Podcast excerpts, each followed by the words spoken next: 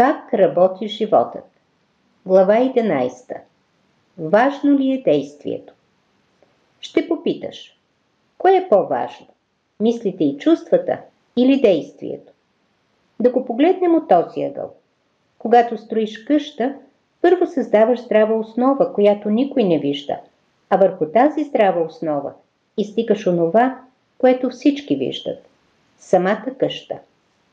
Същият принцип е в сила и за всяка цел, която искаш да постигнеш.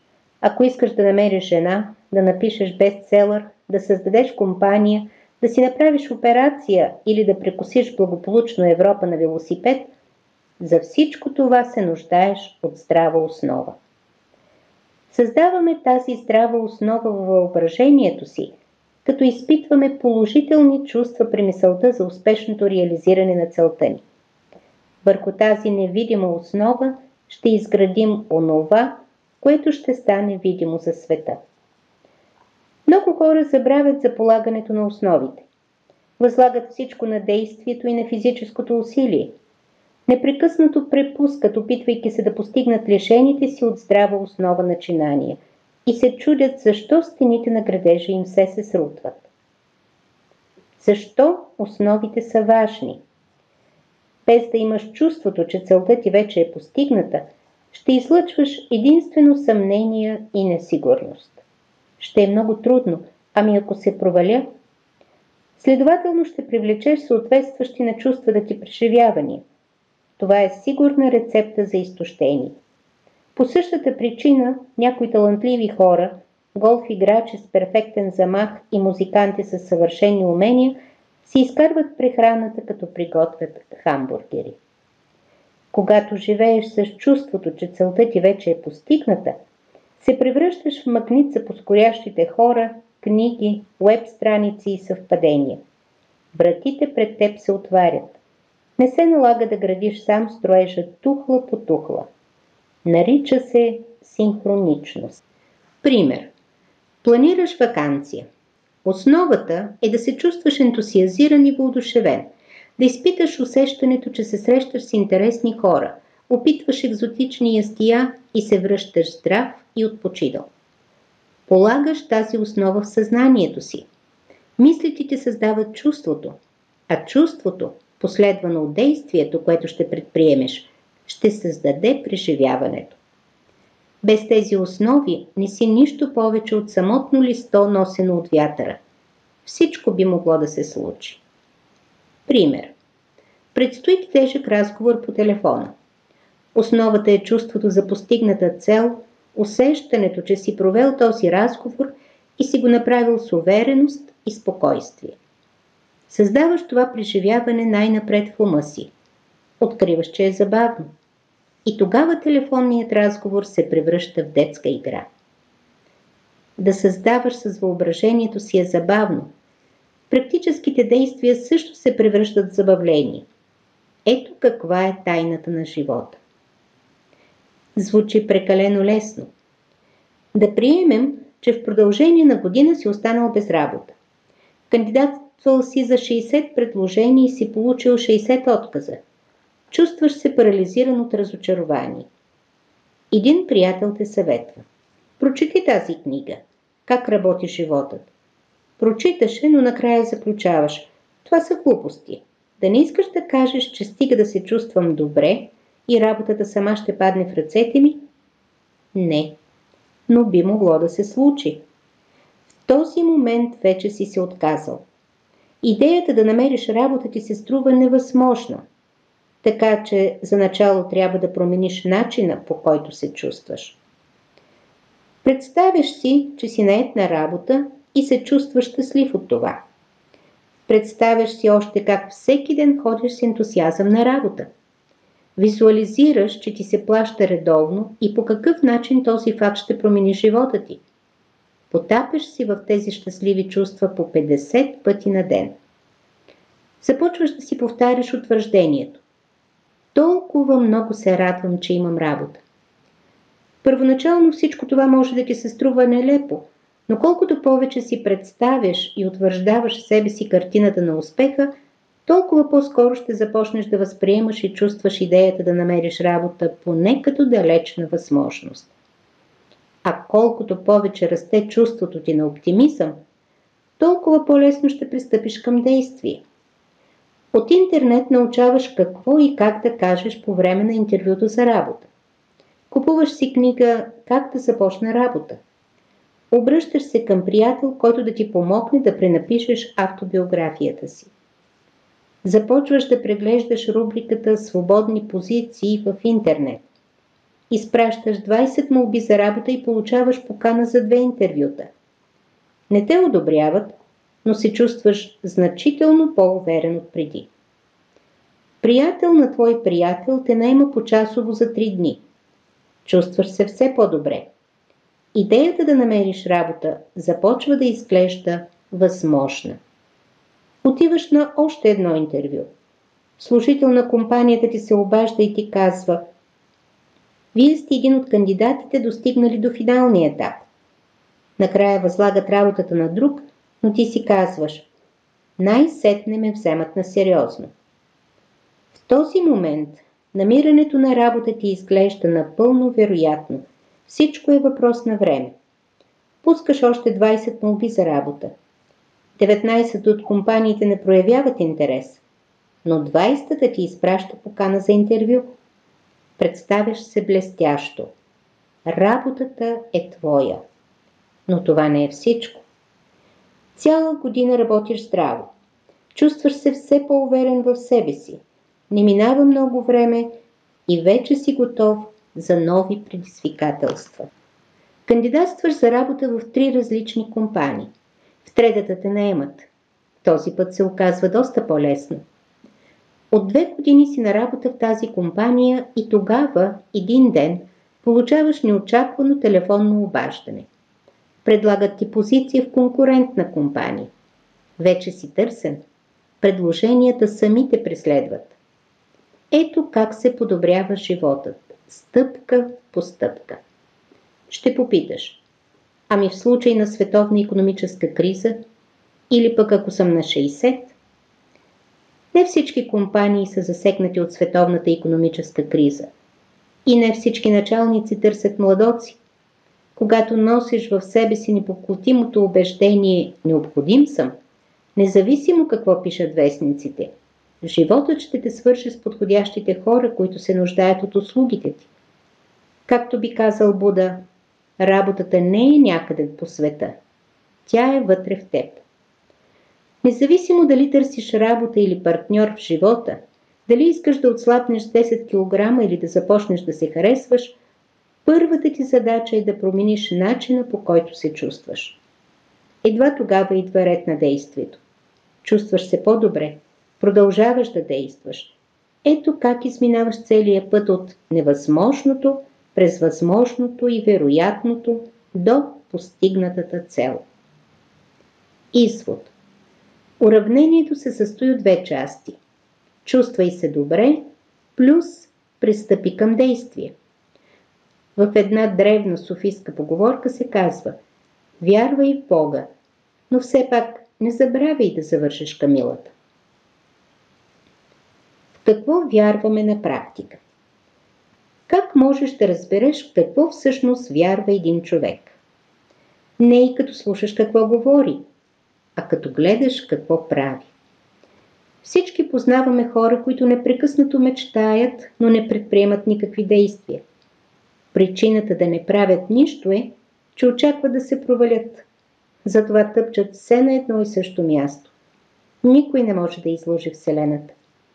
Действието е израз на вяра. Ето един пример. Спестявайки пари всяка седмица, затвърждаваш вярата си, че е възможно да живееш без дългове. Когато се обаждаш по телефона за да продадеш продукт, затвърждаваш вярата си, че продажбата е възможна. Когато вдигаш тежести, укрепваш вярата, че добрата ти форма е постижима.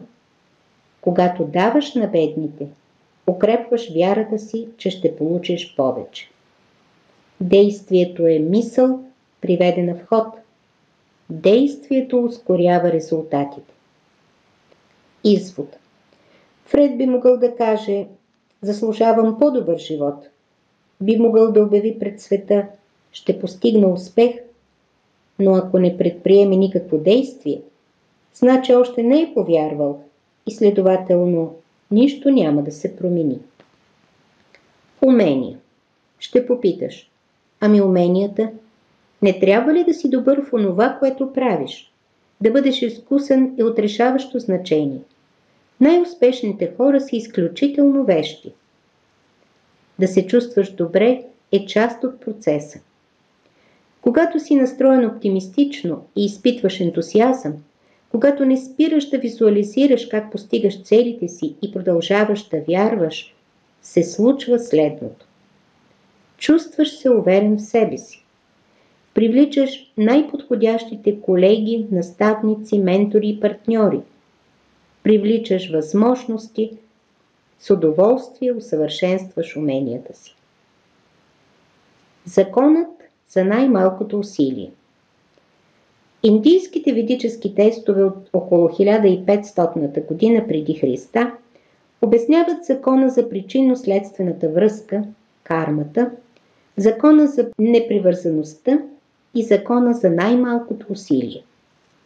Както изглежда, най-слабо разбран от трите е останал законът за най-малкото усилие.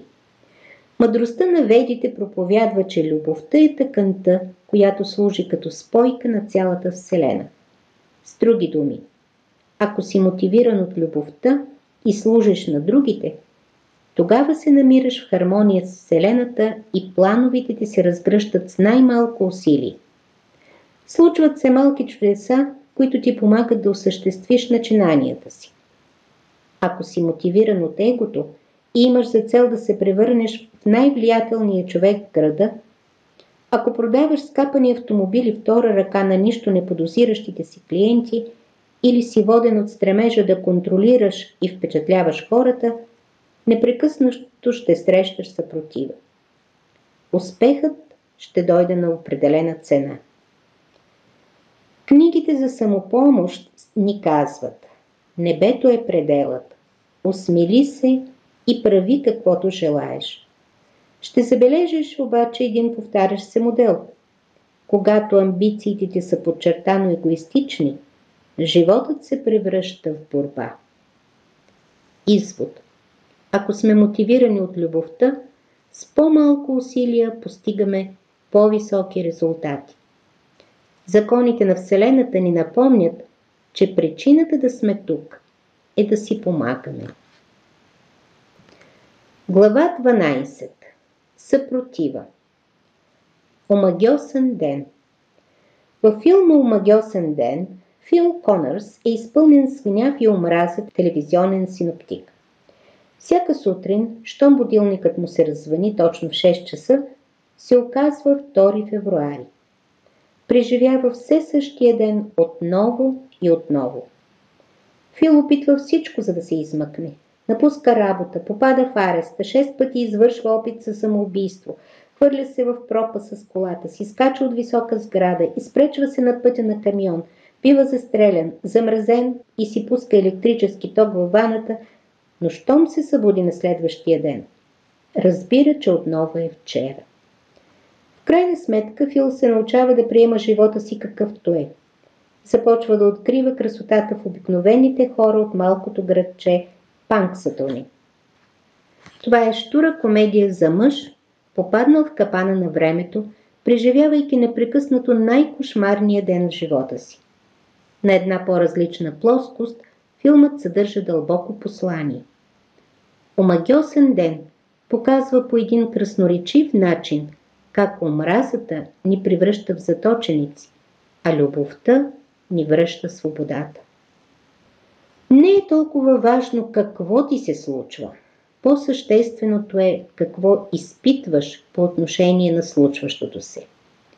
Пример. Представи си, че се намираш на летището и очакваш да обявят полета ти, но по високоговорителите съобщават. Съжаляваме. Техническа повреда. Самолетът няма да излети през следващите 3 часа. Силно ядосен си казваш.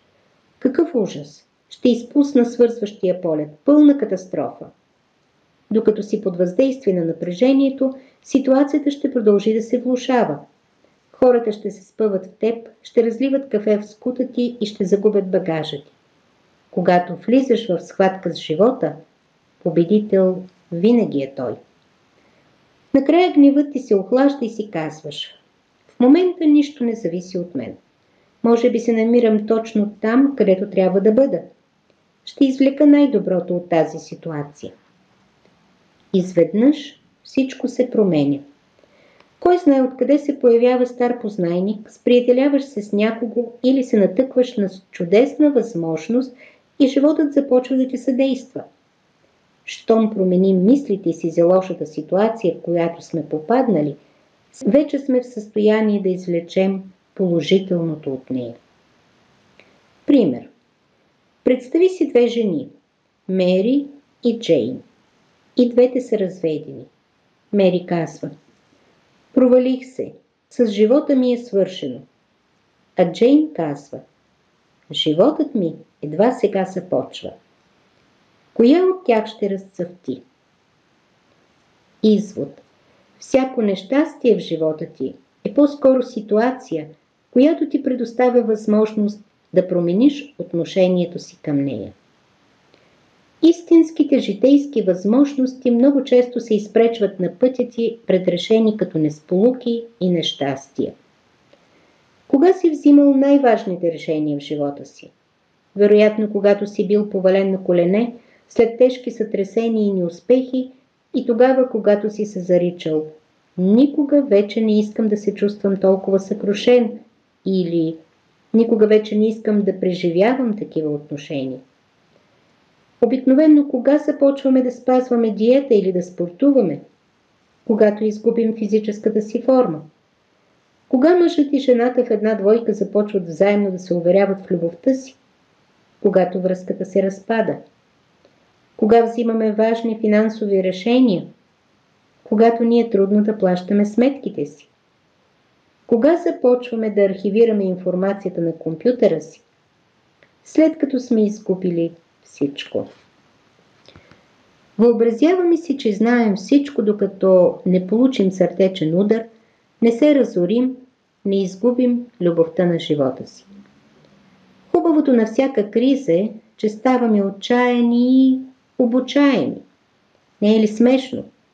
Цял живот трупаме всевъзможни неща, но започваме да се учим едва когато ги закупим.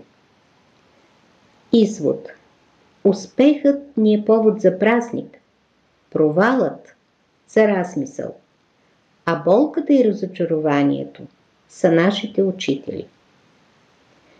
Изпитваме болка, когато вярваме в нещо, което не е истина.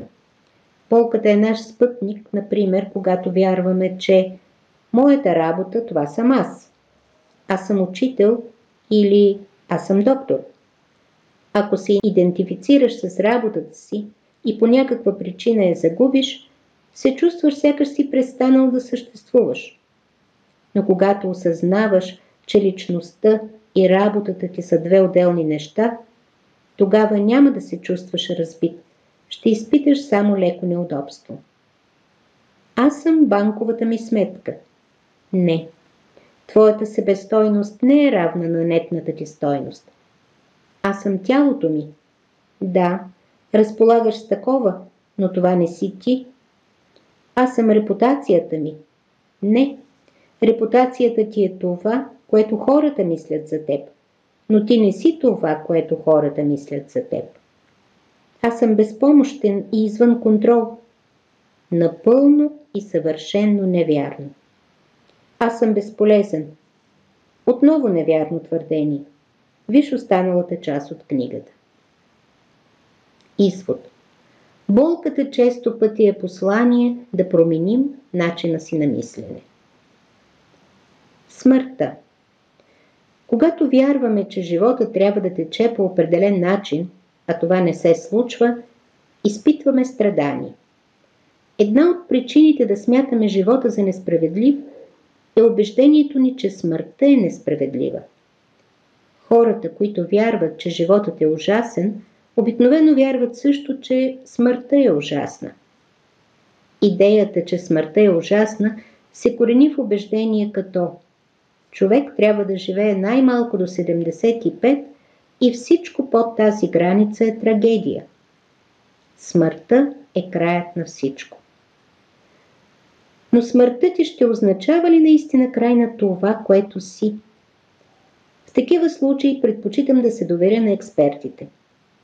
Когато хората посвещават живота си на мисията да правят филми, да управляват корпорации или да извършват сърдечни операции, допускам, че знаят нещо, което аз не знам.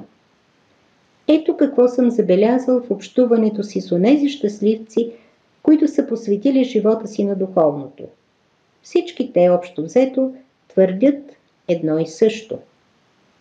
Ти си неумиращ дух в физическо тяло. Животът е прекрасен.